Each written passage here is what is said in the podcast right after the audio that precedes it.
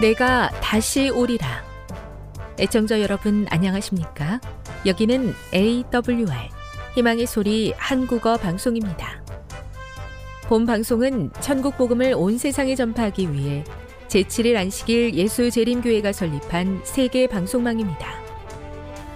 AWR 희망의 소리는 유럽, 라틴 아메리카, 아프리카, 러시아, 아시아의 방송망을 통해 전 세계에 복음을 전파하고 있습니다. AWR 아시아 희망의 소리 방송국은 한국어 방송을 매일 5시간씩 송출하고 있습니다. 희망의 소리 방송은 인터넷과 스마트폰을 통해서도 언제나 청취하실 수 있습니다. 들으실 수 있는 인터넷 주소는 awr.org입니다. 유튜브로는 AWR 코리아로 검색하시면 됩니다.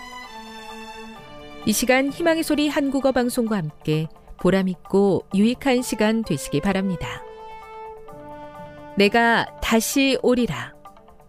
여기는 AWR 희망의 소리 한국어 방송입니다. 주파수 안내입니다. 괌에서 송출하는 우리 방송은 한국 표준시로 새벽 1시 30분에 11,955kHz로 새벽 2시 30분에 15,530kHz로 새벽 5시에 9,700kHz로 3회에 걸쳐 송출하고 있습니다. 스리랑카에서 송출하는 우리 방송은 한국 표준시로 새벽 4시에 9,765kHz로 우즈베키스탄에서는 밤 9시에 15,530kHz로 타지키스탄에서는 밤 9시에 15,515kHz로 각각 1시간씩 방송하고 있습니다. 애청자 여러분의 많은 청취 바랍니다.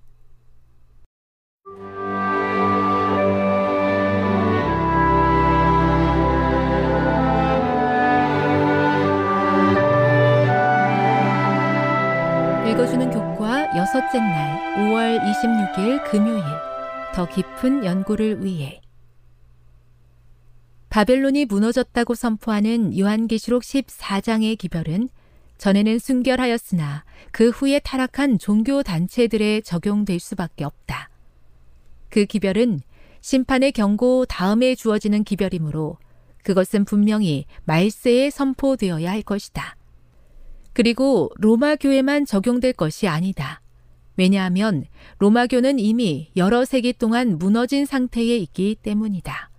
각시대 대쟁토 383 다니엘 3장의 고대 바벨론에서 느부갓네살 왕이 세운 금신상에 절하라는 명령을 받은 새 히브리인의 이야기는 마지막 날에 영적 바벨론이 거짓 형상 숭배를 강요할 때 어떤 일이 일어날 것인가에 대한 상징과 모형으로 제시되었다. 히브리인 세 친구가 왕에게 순종했더라면 어겼을 10계명의 둘째 계명이 다른 곳에서 때와 법을 변개하려 한 세력에 의해 훼손된 두 계명 중의 하나라는 것은 분명히 주목할 만한 일이다. 그 세력이 훼손한 다른 계명은 무엇인가? 물론 우리가 보았고 또 보게 될 예배에 관한 모든 문제의 중심에 있으며 마지막 위기의 때에 하늘과 땅과 바다와 그 가운데 모든 것을 만들고 일곱째 날에 쉬신 하나님을 경배할 것인지 아니면 짐승과 그의 우상을 섬길 것인지에 대한 질문의 중심에 있는 넷째 계명이 바로 그것이다. 핵심적인 토의를 위해 1. 바벨탑은 현대의 영적 바벨론과 어떤 관계가 있는가?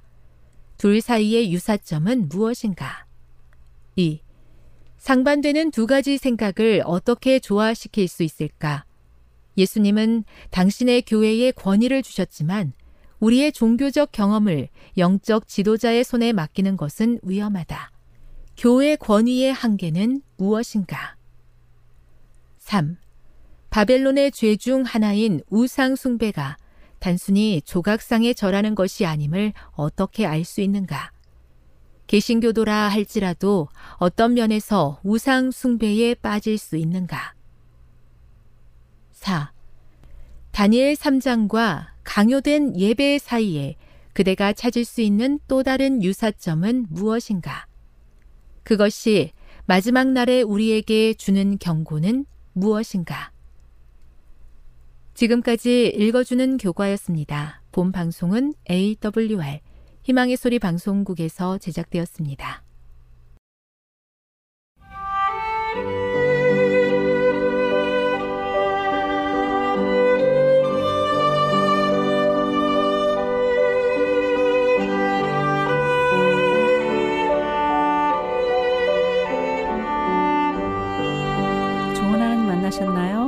삶 가운데서 만난 하나님의 사랑, 말씀 가운데서 만난 하나님의 사랑을 나누는 엘트 시간.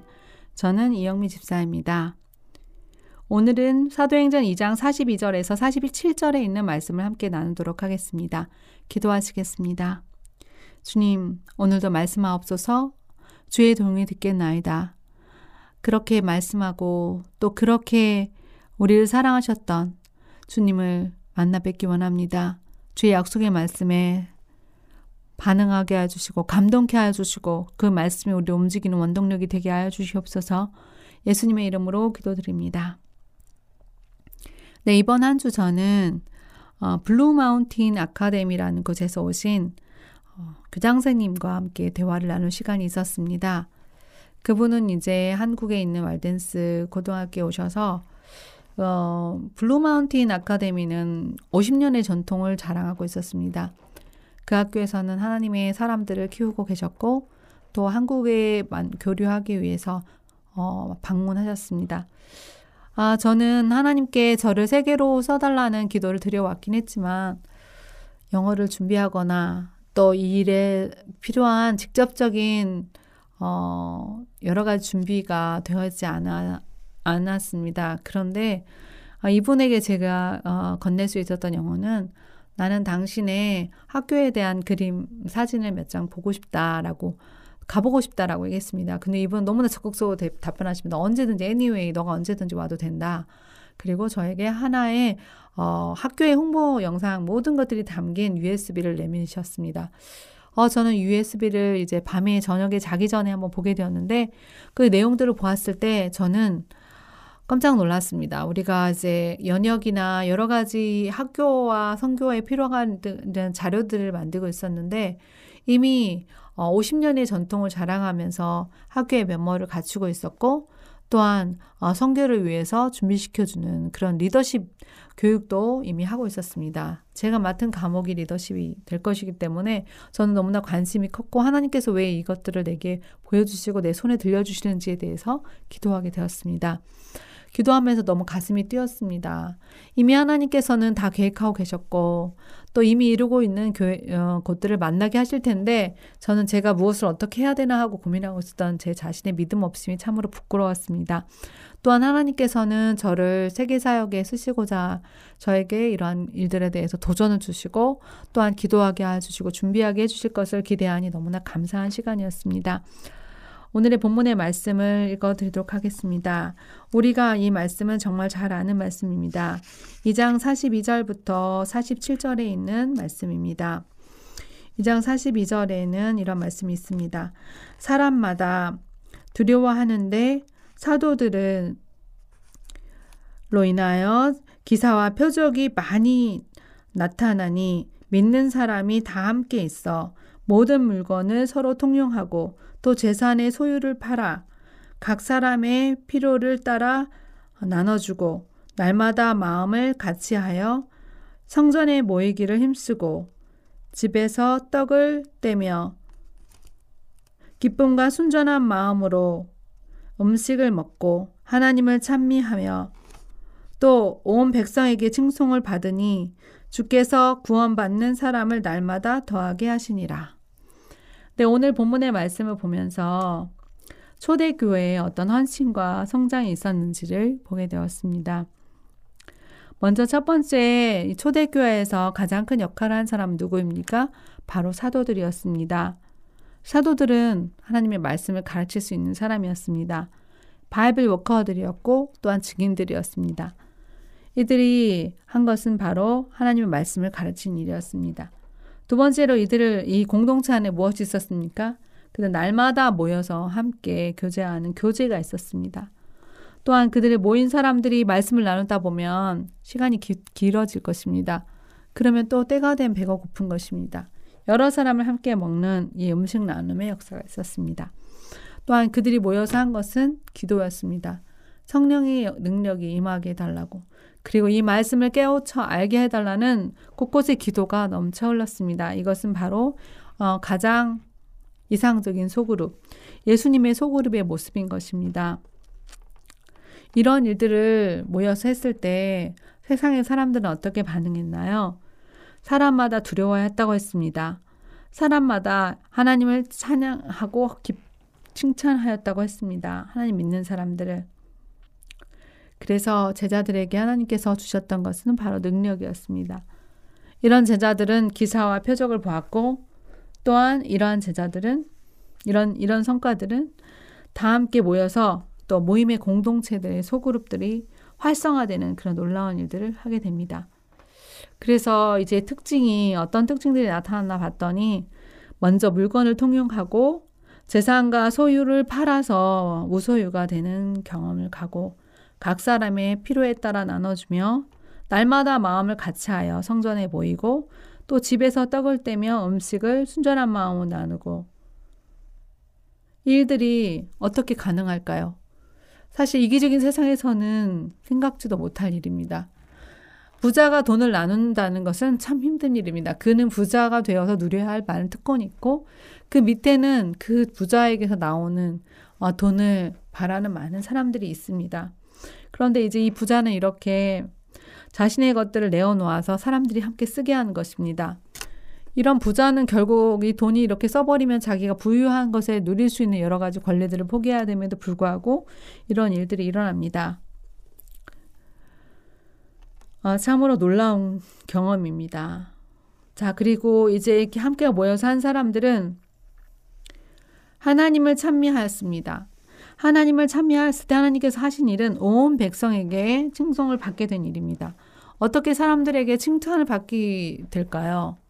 이 사람들은 돈이 많은 사람들도 아니고, 이 사람들은 기대했을 때 무엇을 한 자리 줄 수 있는 사람들도 아닙니다.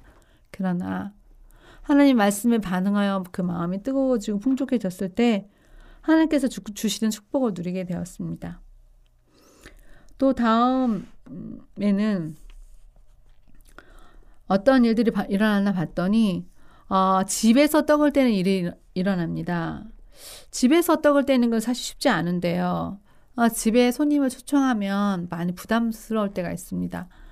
어, 가족들도 눈치 봐야 되고 또 그 일들을 하려면 수고로움이 끝이 없는 것입니다. 어떤 장소에 가면 그냥 그 장소에 앉아서 편안하게 하고 있다가 뭘 먹더라도 시켜서 먹고 나오면 되는데 자신의 집에 온다는 것은 먹을 것을 준비해야 되고 또 자신을 집을 또 오픈한다는 것은 어, 그 바쁘게 너무 분주하게 다니면 안 되고 이 집에서 떡을 떼는 일을 하려면 많은 헌신과 또 어, 자기 관리가 필요합니다. 성령의 능력이 그 일을 귀찮게 여기지 아니하는 그런 마음이 필요합니다. 그래서 하나님께서 이렇게 헌신하였을 때 어, 하신 일은 바로 구원받는 사람이 날마다 더하게 되는 자연적인 성장입니다. 어, 이에 반해서 반대의 교회의 성장의 반대 요소도 있습니다. 그것은 공, 거짓말한 것입니다. 어, 거짓말을 통해서 서로가 불신하게 만들고 결국은 공동체가 깨지는 그런 경험들을 할 수 있는데요. 오늘도 어, 하나님께서 우리에게 원하시는 것은 거짓말하지 않는 입술입니다. 또한 오늘 우리가 원, 하나님께서 우리에게 원하는 것은 이러한 소그룹입니다. 이러한 소그룹이 오늘 교회 안에 있게 되기를 원합니다. 이 소그룹이 오늘 내 자신이 되기를 원합니다.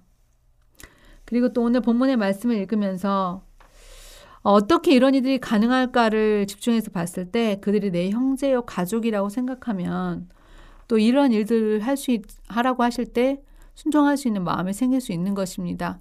사실 가족들에게는 저희가 뭐 돈을 받지 않습니다. 가족들에게는 그냥 아낌없이 내 마음이 그쪽으로 향하고 도와주고 싶습니다. 그래서 이렇게 유무상통하려면 형제와 가족으로 보아, 보고자 하는 보는 그 마음이 있을 때 그 공동체가 커질 수 있다는 것입니다. 그리고 어, 진리에 대해서도 변덕스러운 마음을 갖게 되면 결국 그 네 가지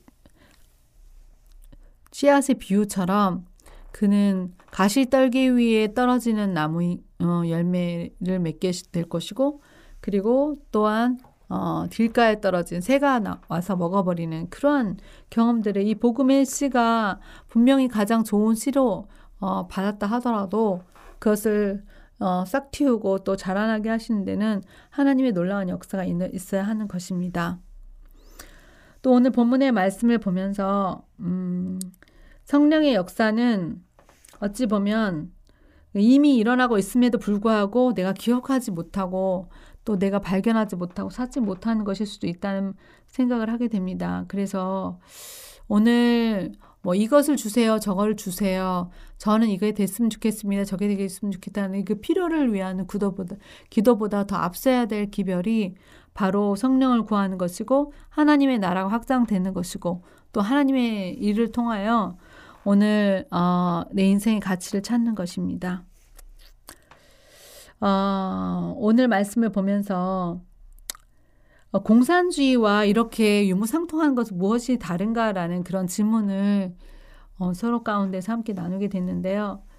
어, 공산주의 이론은 좋습니다. 모든 사람이 다 공동 분배받는 세계가 되면 좋죠. 그러나 그것을 강제로 하고 또 지도부에서는 벌써 이미 지도부가 어, 그 일들을 어, 감당하지 못한다는 것입니다.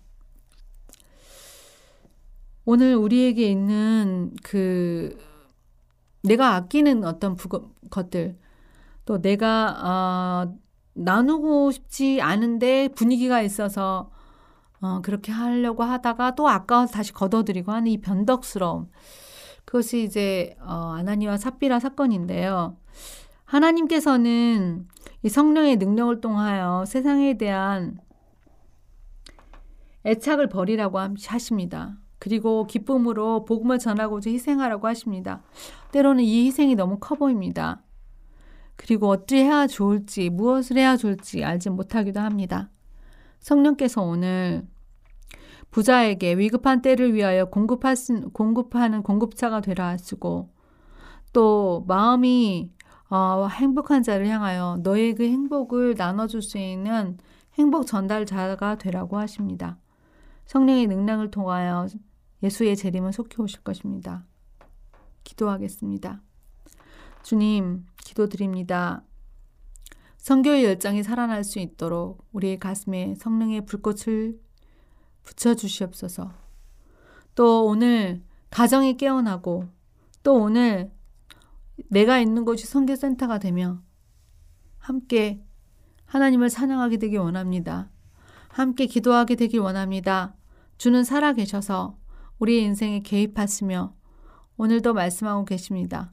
주의 음성 듣게 하소서. 주는 살아계신 하나님의 아들이십니다. 예수 그리스도의 이름으로 기도드립니다.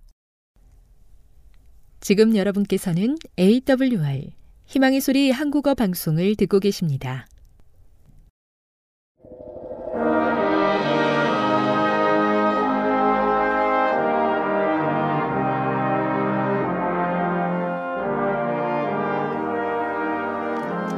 애청자 여러분 안녕하십니까? 하나님의 귀한 말씀으로 감동과 은혜를 나누는 시간입니다.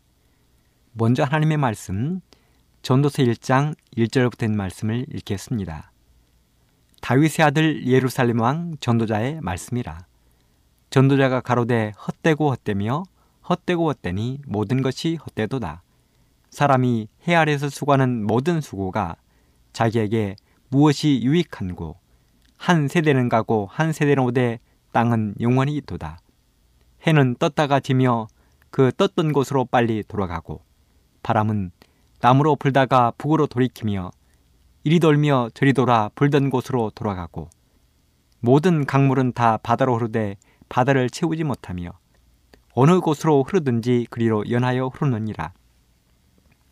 만물의 피곤함을 사람이 말로 다 할 수 없나니 눈은 보아도 족함이 없고 귀는 들어도 차지 아니하는도다. 이미 있던 것이 후에 다시 있겠고 이미 한 일을 후에 다시 할지라 해 아래는 새 것이 없나니 무엇을 가리켜 이르기를 보라 이것이 새 것이라 할 것이 있으랴. 우리 오래전 세대에도 이미 있었느니라. 전도서 12장 1절로 13절의 말씀도 읽어드리겠습니다. 너는 청년의 때 곧 곤고한 날이 이르기 전 나는 아무 낙이 없다고 할 해가 가깝기 전에 너의 창조자를 기억하라. 해와 빛과 달과 별들이 어둡기 전에 비 뒤에 구름이 다시 일어나기 전에 그리하라.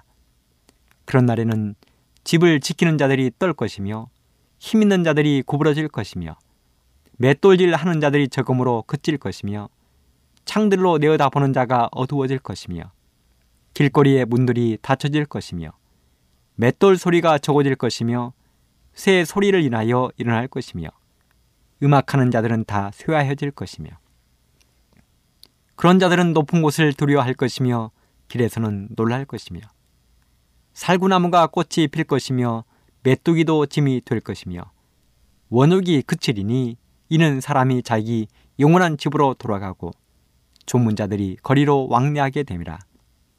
은줄이 풀리고 금그릇이 깨어지고 항아리가 샘 곁에서 깨어지고 바퀴가 우물 위에서 깨어지고 흙은 여전히 땅으로 돌아가고 신은 그 주신 하나님께로 돌아가기 전에 기억하라. 전도자가 가로되 헛되고 헛되도다 모든 것이 헛되도다. 네 아들아 또 경계를 받으라. 여러 책을 짓는 것은 끝이 없고 많이 공부하는 것은 몸을 피곤케 하느니라. 이래 결국을 다 들었으니 하나님을 경외하고 그 명령을 지킬지어다. 이것이 사람의 본분이니라. 좀 긴 성경 말씀을 읽었습니다. 오늘은 이 말씀을 중심으로 헛되고 헛되니 모든 것이 헛되도다 하는 제목으로 말씀을 준비해 보았습니다. 전도서는 잠언 욥기서와 함께 구약의 대표적인 3대 지혜 문학수로 불리웁니다. 전도서를 기록한 사람은 1장 1절에서 밝힌 것처럼 다윗의 아들 예루살렘 왕 솔로몬입니다. 솔로몬은 지금으로부터 거의 3천여 년 전인 BC 970년부터 930년까지 이스라엘의 왕을 지냈습니다. 그리고 그가 자신의 인생의 황혼기, 노년의 죽음을 바라보면서 전도서를 기록했습니다. 그래서 학자들은 솔로몬의 노년기, 그의 통치 말년인 BC 935년을 전후해서 전도서를 기록했다고 이야기합니다. 솔로몬은 우리가 지난 시간에 말씀을 통해서 들은 것처럼 사람으로서 누릴 수 있는 최고의 부귀와 인생의 영화를 누렸습니다. 그러나 하나님을 떠나 방황의 시간을 보냈던 솔로몬이 다시금 정신을 차리고 자신의 경험을 토대로 사람이 걸어야 할 길이 어떠한 길인지를 전도서를 통해서 이야기하고 있는 것입니다. 그래서 어쩌면 전도서는 솔로몬의 간증 형식의 글이라고도 할 수 있을 것입니다. 우리는 알고 있습니다. 솔로몬의 인생이 정말 화려하고 멋있었지만 순간순간 파란만장함이 있었다는 것을. 그는 이스라엘 역사상 가장 위대한 정복자였던 다윗왕을 아버지로 두었습니다. 하지만 그 과정은 결코 아름다운 것이 아니었습니다. 다윗의 생애에 있어서 최대의 범죄요 성경의 대표적인 간음 사건에 얽혀 태어났습니다. 그의 어머니 바세바는 원래 다윗의 아내가 아닌 우리야 장군의 아내였습니다. 그런 관계로 어쩌면 솔로몬의 어린 시절은 긴장과 두려움의 연속이었을 것입니다. 그리고 왕이 되기 위하여 그의 이복 형제인 아도니아를 물리치고 어렵게 왕위에 올랐습니다. 그렇게 왕이 오른 솔로몬의 초기 시대는 말 그대로 탄탄대로를 달렸습니다. 솔로몬은 아버지 다윗 왕의 유언에 충실했습니다. 하나님을 경외하고 하나님의 성전을 건축하여 봉헌을 했습니다. 하나님으로부터 백지 수표를 받고 하나님의 마음에 쏙 드는 대답을 통해서 복을 쌓을 것이 없도록 받았습니다. 온 땅의 사람들이 솔로몬의 지혜에 탄복하고 재물을 가져왔습니다. 그랬던 솔로몬이 왕권이 안정되고 나라가 안정되자 그의 처음 마음을 잃어버렸습니다. 하나님을 경외하는 삶에서 벗어나 세속적인 삶으로 점점 깊이 빠져 들어갔습니다. 그가 어떠한 범죄를 했는지 우리는 지난 시간에 뼈저리게 들어 알고 있습니다. 솔로몬은 주변의 국가들로부터 나라를 안정시키기 위하여 외국의 공주들을 아내로 맞이했습니다. 그래서 겉으로 보기에 나라는 안전하고 평화로운 것처럼 보였지만 외국의 공주들이 가지고 들어온 우상들로 인하여 온 나라의 우상 숭배가 만연하기 시작했습니다. 그동안 충실히 섬겨오던 하나님에 대한 신앙이 무너져 내리기 시작했습니다. 뿐만 아니라 솔로몬은 나이가 들어가면서 세속적인 향락에 빠져들었습니다. 그렇게 해서 이스라엘은 걷잡을 수 없는 혼란 가운데 빠졌습니다. 그리고 그렇게 솔로몬은 인생의 황혼기를 맞이하게 되었습니다. 천년 만년 갈 것 같은 그의 인생의 부귀영화가 마침내 끝날 때가 다가오고 있었습니다. 언제나 푸르를 것만 같았던 그의 건강이 이제는 마지막을 향해서 다가가고 있었습니다. 그래서 우리가 시작하면서 읽은 전도서 12장의 말씀이 나온 것입니다. 전도서 12장에서 솔로몬은 이렇게 기록하고 있습니다. 너는 청년의 때, 곧 곤고한 날이 이루기 전, 나는 아무 닭이 없다고 할래가 가깝기 전에 너의 창조자를 기억하라. 그렇습니다. 청년의 때, 젊을 때 우리가 창조자를 기억해야 하는데 그때가 언제인지를 솔로몬은 좀 더 구체적으로 기록을 했습니다. 첫째는 해와 달과 별들이 어둡기 전에입니다. 이 말이 무슨 말입니까? 해와 달과 별들이 어두워졌다는 것은 인생이 노년기에 접어들었다는 이야기입니다. 어떤 학자들은 말하기를 노년기가 되어서 눈이 어두워졌다고 해석을 했습니다. 어떤 학자들은 노년기가 되어서 삶에 대한 의욕이 사라지고 각종 기쁨이 감퇴한 현상을 가리킨다고 이야기했습니다. 이 중에서 많은 사람들이 전자보다는 후자를 지지하고 있지만 분명한 것 하나는 이는 육체적, 정신적으로 뇌세했다는 것입니다. 두 번째는 비 뒤에 구름이 다시 일어나기 전에입니다. 솔로몬이 살았던 이스라엘 팔레스타인 지역에서는 우기가 되면 큰 비가 한꺼번에 쏟아진 다음에 구름이 또 모인다는 것은 또 한 번의 엄청난 폭풍과 몰아치는다는 것을 의미했습니다. 그러므로 우리의 인생에서 노년이 되어 곤고하고 큰 일을 당하고 나면 그러한 일이 다시 닥치기 전에 반드시 하나님을 기억하라는 것입니다. 그러면서 솔로몬은 전도서 12장 3절에 그런 날, 즉 노년기가 되면 어떤 일들이 일어날지를 계속해서 기록을 해 놓았습니다. 그렇다면 솔로몬은 사람이 노인이 되면 어떤 일이 생긴다고 했습니까? 첫째, 집을 지키는 자들이 떤다는 것입니다. 그렇습니다. 사람이 나이를 먹으면 손이 떨리는 것입니다. 그래서 사람을 수술하는 외과 의사들은 나이가 먹으면 수술에 어려움을 겪는다고 합니다. 왜요? 손이 떨리기 때문에 그렇습니다. 두 번째는 힘 있는 자들이 구부러진다고 이야기했습니다. 여러분, 사람의 힘이 어디에서 나옵니까? 그렇습니다. 허리입니다. 그런데 나이가 먹어지면 허리가 굽어져 힘을 쓸 수가 없게 된다는 것입니다. 세 번째는 맷돌질 하는 자들이 적어 그치겠다고 이야기했습니다. 맷돌이 무엇 하는 것입니까? 그렇습니다. 콩을 비롯해서 곡식을 가는 도구입니다. 그렇다면 우리 사람의 몸에서 맷돌과 같은 일을 하는 곳이 어디입니까? 우리의 이빨입니다. 그런데 노인이 되면 그 소리가 그치겠다는 것입니다. 쉽게 말하면 이가 다 빠져서 음식을 제대로 씹지 못하겠다는 것입니다. 네 번째는 창들로 내어다보는 자가 어두워지겠다고 이야기했습니다. 이런 말이 있습니다. 눈은 마음의 창이다. 그러므로 여기서 말하는 창들로 내어다 보는 자가 어두워지겠다는 이 말은 나이가 들어 노인이 되면 눈이 어두워져서 잘 보지 못한다는 것입니다. 어렸을 때, 젊을 때는 잘 보이던 것이 노인이 되면 보이지 않는 것이지요. 사람의 눈은 마흔 살을 전후로 해서 점점 어두워지는 노안이 시작된다고 합니다. 이 방송을 진행하고 있는 저도 눈이 안 좋아서 안경을 써야 생활이 가능합니다. 다섯 번째는 길거리의 문들이 닫혀 진다는 것입니다. 이 부분에 대해서는 여러 가지 이야기가 있습니다. 노인이 되면 기력이 쇠해서 바깥 나들이를 하지 않게 된다는 이야기하고 음식에 대한 맛을 잃어서 입술을 열어 음식을 먹기 싫어한다는 이야기도 있습니다. 귀가 멀어 잘 들리지 않는다는 이야기도 있습니다. 하지만 분명한 것 하나는 노인이 되면 나들이도 귀찮고 먹기도 싫고 귀도 어두워진다는 사실입니다.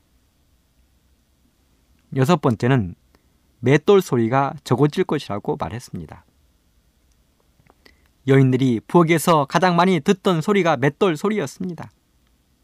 그런데 이제 그렇게 가장 많이 들리던 맷돌 소리마저 가는 귀가 먹어 들리지 않는다는 것입니다. 가는 귀가 먹는 것이지요. 일곱 번째는 새 소리를 인하여 일어나겠다고 이야기했습니다. 이런 말이 있습니다. 시어머니가 며느리에게 사랑을 받으려면 늦잠을 잘 자야 한다. 여러분 이게 무슨 말입니까? 그렇습니다. 노인이 되면 새벽잠이 없어지게 되는 것입니다. 그래서 아침 일찍 새 소리를 듣고 일어나 아직도 자고 있는 며느리를 힘들게 한다는 것입니다. 생각해 보십시오. 시어머니가 일찍 일어나 마당을 쓸고 부엌에서 달그락거리면 어떤 며느리가 달콤한 아침잠을 잘 수 있겠습니까? 이만큼 노인이 되면 아침잠이 없어진다고 솔로몬은 기록을 하고 있는 것입니다. 그러므로 이 방송을 듣는 분들 가운데 며느리를 둔 시어머니가 계시다면 아침에 너무 빨리 일어나지 마시게 되기를 바랍니다. 여덟 번째, 음악하는 여자들은 다 쇠하여 지겠다고 이야기했습니다. 우리 대한민국 사람들이 부르는 노래 중에 이런 노래가 있지요. 노세 노세 젊어서 노세 늙어지면 못 노나니 화무는 11홍이요 달로 차면 기운 아니라 제가 어릴 때 엄마에게서 많이 들었던 노래입니다. 그렇습니다. 늙어버리면 못 놀기 때문에 젊어서 노래를 할 수 있을 때 즐기라는 의미입니다. 물론 옛 노래이기 때문에 오늘날과는 좀 안 맞을 수도 있지만 중심은 맞는 이야기입니다. 사람이 젊을 때는 그렇게 좋던 목소리도 나이를 먹으면 젊었을 때와는 달라지는 것입니다. 듣기가 좋지 않은 것입니다. 아홉 번째는 살구나무가 꽃이 핀다는 것입니다. 여러분 살구나무는 봄이 되면 고목에서 가장 먼저 하얗게 꽃이 피는 나무입니다. 잎사귀보다 꽃이 먼저 피는 나무입니다. 이 장면을 한번 머릿속에 가만히 그려 보십시오. 사람이 젊을 때는 검고 윤기나는 머리카락을 갖고 있지만 노인이 되면 백발이 되겠다는 것을 솔로몬이 상징으로 이야기하고 있는 것입니다. 열 번째는 메뚜기도 짐이 된다고 기록을 했습니다. 제가 어릴 때 본 저희 아버지는 천하 장사였습니다.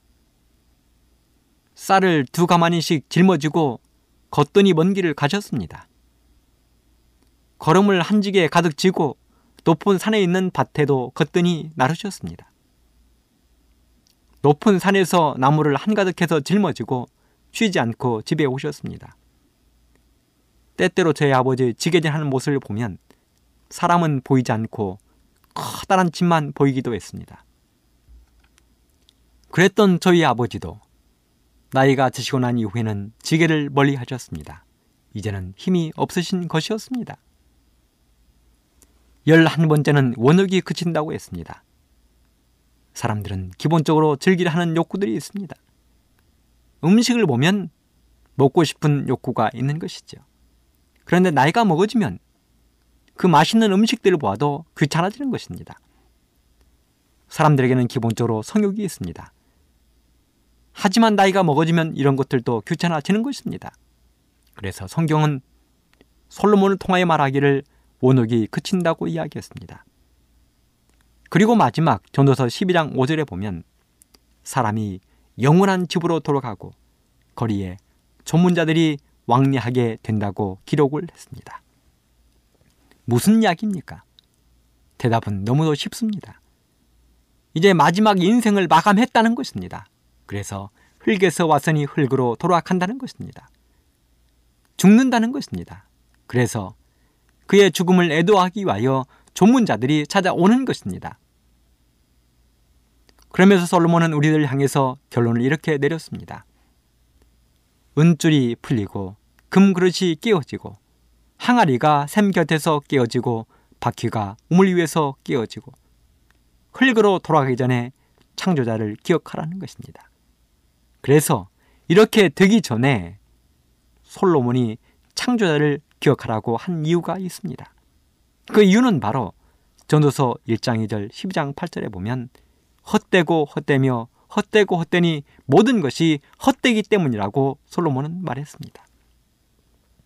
그렇다면 여러분, 솔로몬은 어찌하여 인생의 모든 것이 헛되다고 결론을 내렸을까요? 왜 이렇게 되기 전에 창조주 하나님을 기억하라고 했을까요? 그 이유 첫 번째, 솔로몬은 인생의 단맛을 어느 누구보다도 많이 누려본 사람입니다. 오늘 이 방송을 들으시는 분 가운데 솔로몬보다 부귀영화를 누려보신 분 계십니까? 솔로몬이 누린 부귀영화는 우리가 몇 번을 들어도 대단 또 대단한 것입니다. 오늘 이 방송을 들으시는 분 가운데 솔로몬보다 지혜롭다고 생각하시는 분 계십니까? 그렇게 말할 수 있는 분은 아무도 없을 것입니다. 솔로몬의 지혜 가운데 우리가 빠뜨릴 수 없는 이야기가 한 가지 있지요. 바로 열왕기상 3장 16절부터 나와 있는 이야기입니다. 하루는 솔로몬 왕 앞에 창기 두 사람이 찾아와 재판을 요청했습니다. 사건의 내용을 요약해 보자면 이랬습니다. 여기 등장하는 두 여인, 곧 두 창기는 한 집에 살고 있었습니다. 그런데 여인 하나가 먼저 아이를 낳고 3일이 지난 후에 다른 여인도 아이를 낳았습니다. 그런데 하루는 그만 한 여인의 아이가 죽고 말았습니다. 그리고 두 여인은 살아있는 아기가 자신의 아이라고 서로 싸우고 있는 것입니다. 그래서 진짜 엄마가 누구인지를 가려 달라는 것입니다. 오늘날 같으면 너무도 간단한 문제입니다. 쉬운 문제입니다. 그저 병원에 가서 혈액형을 검사하고 유전자를 검사하면 모든 것이 간단하게 끝나는 너무도 쉬운 문제입니다. 그런데 솔로몬 당시에는 무슨 수로 살아있는 그 아이가 누구의 자식인지를 알 수 있겠습니까? 참으로 난감하기 그지 없는 순간이었습니다. 아무리 지혜가 충만한 솔로몬일지라도 이런 문제를 놓고 어떻게 그 문제를 쉽게 해결할 수 있겠습니까? 모든 신하들과 모든 사람들이 지혜왕 솔로몬이 어떻게 처리하는지를 주시하고 있었습니다. 아무리 봐도 누구의 자식인지 알 수가 없는 곤란한 상황에 처한 것입니다. 아이가 자라서 누군가를 닮기라도 했으면 좋을 텐데 이제 태어난 지 얼마 되지 않은 아이였습니다. 그런 난감한 상황에서 솔로몬이 갑자기 옆에 섰던 신하를 불렀습니다. 그리고 칼을 가져오라는 것입니다. 그러다니 아이를 칼로 반토막 내어 각각의 여인들에게 반드씩 주겠다고 솔로몬이 제안을 했습니다. 아무도 상상할 수 없는 엄청난 이야기를 솔로몬이 한 것입니다.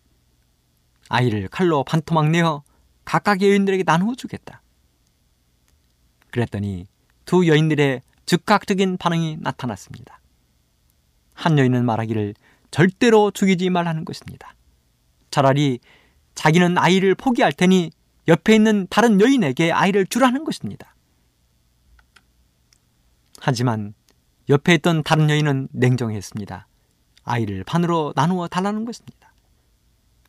그 아이를 듣고 있던 솔로몬이 판결을 내렸습니다. 아이를 절대로 죽이지 말라는 여인에게 이 아이를 돌려주라는 것입니다.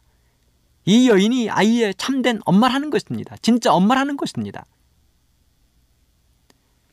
그렇게 재판은 끝이 나고 이 솔로몬의 재판 이야기는 온 나라에 퍼졌습니다.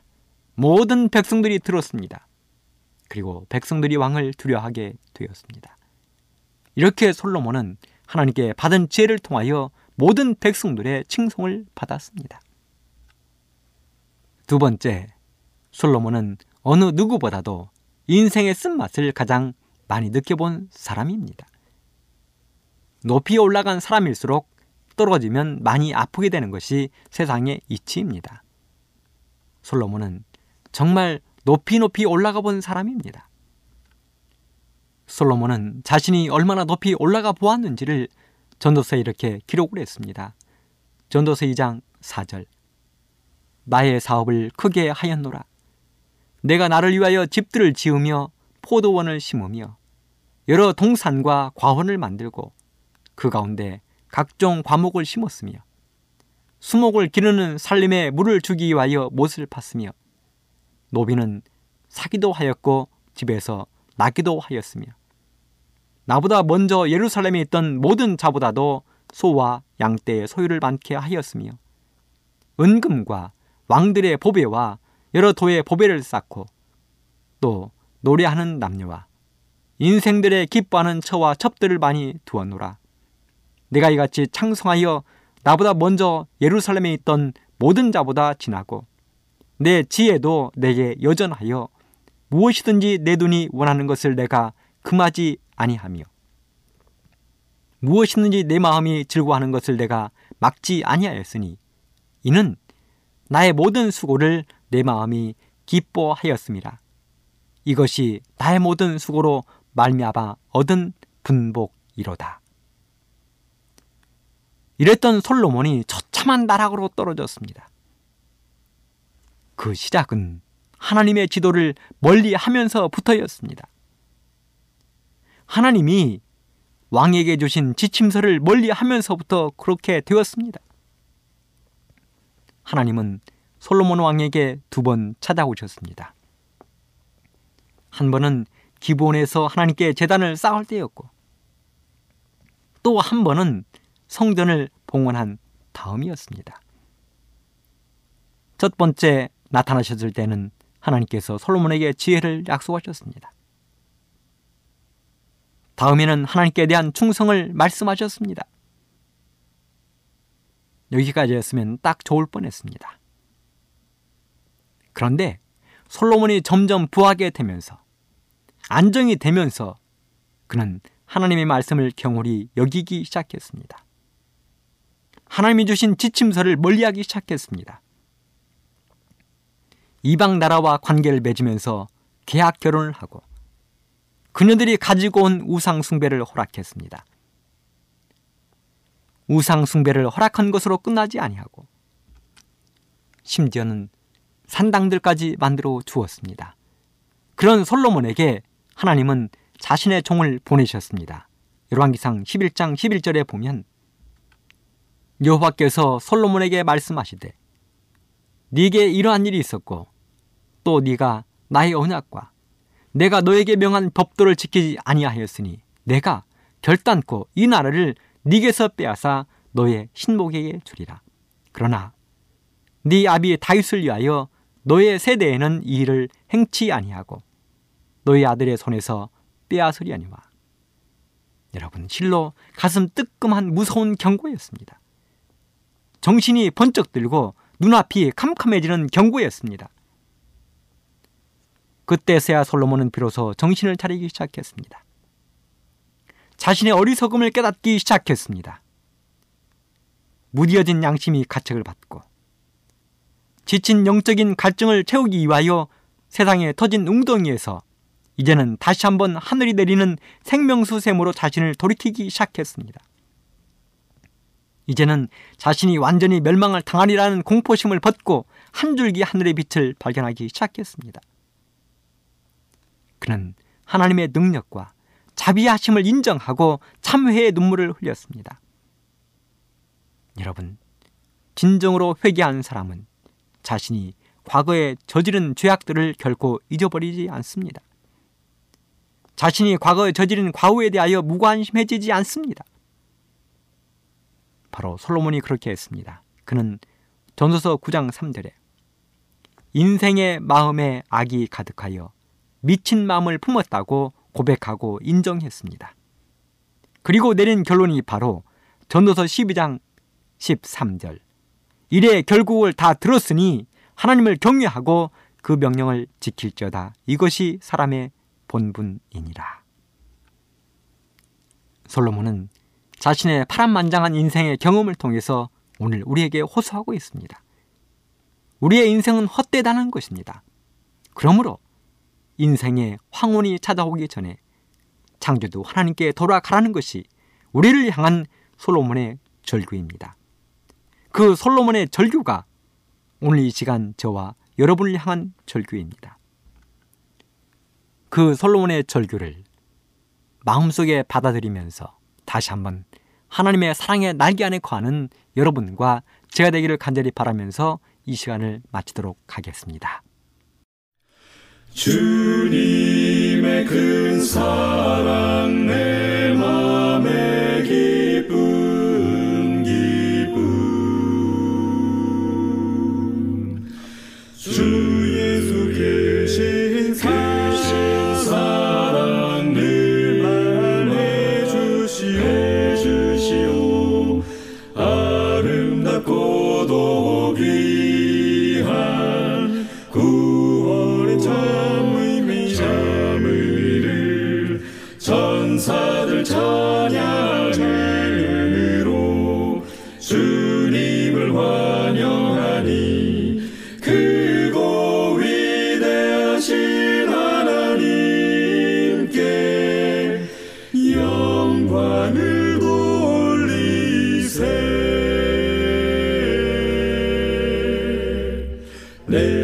평생 듣던 말씀. 내 평생 듣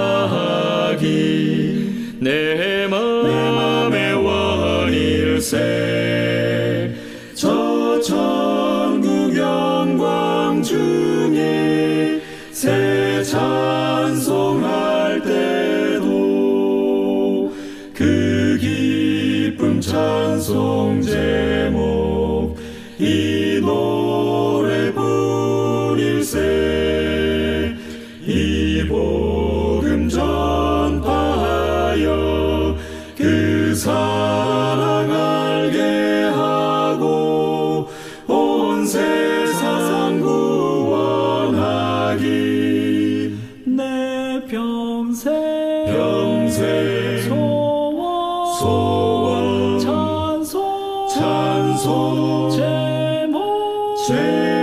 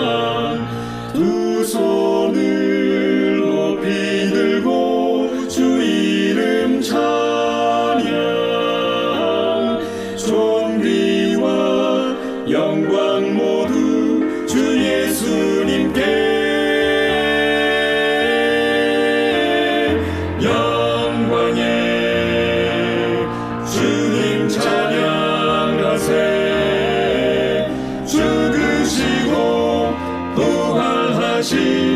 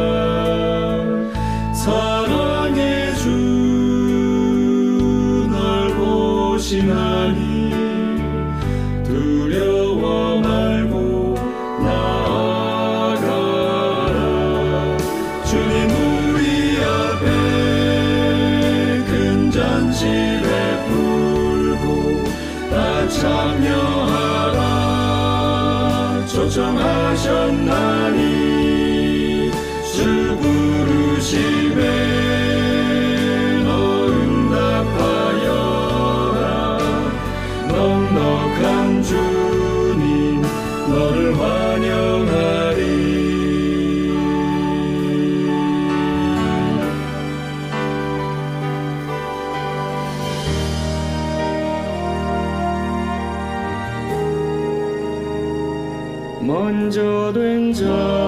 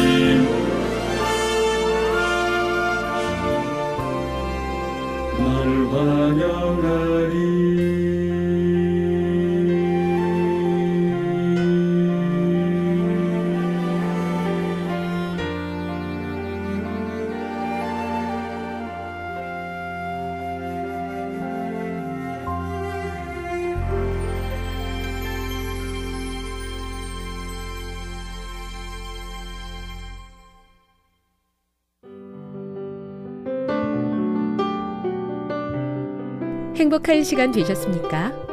지금까지 여러분께서는 AWR 희망의 소리 한국어 방송을 청취하셨습니다. 방송을 청취하시고 문의를 원하시는 분은 우편번호 02461 대한민국 서울시 동대문구 이문로 1길 11 희망의 소리 방송부 앞으로 편지나 엽서를 보내주시거나 지역번호 02-3299-5296에서 8번으로 전화 주시기 바랍니다. 지금까지 함께 해주신 애청자 여러분들께 감사드립니다. 애청자 여러분, 다음 이 시간까지 하나님 안에서 늘 평안하십시오. 감사합니다. 내가 다시 오리라. 여기는 AWR 희망의 소리 한국어 방송입니다.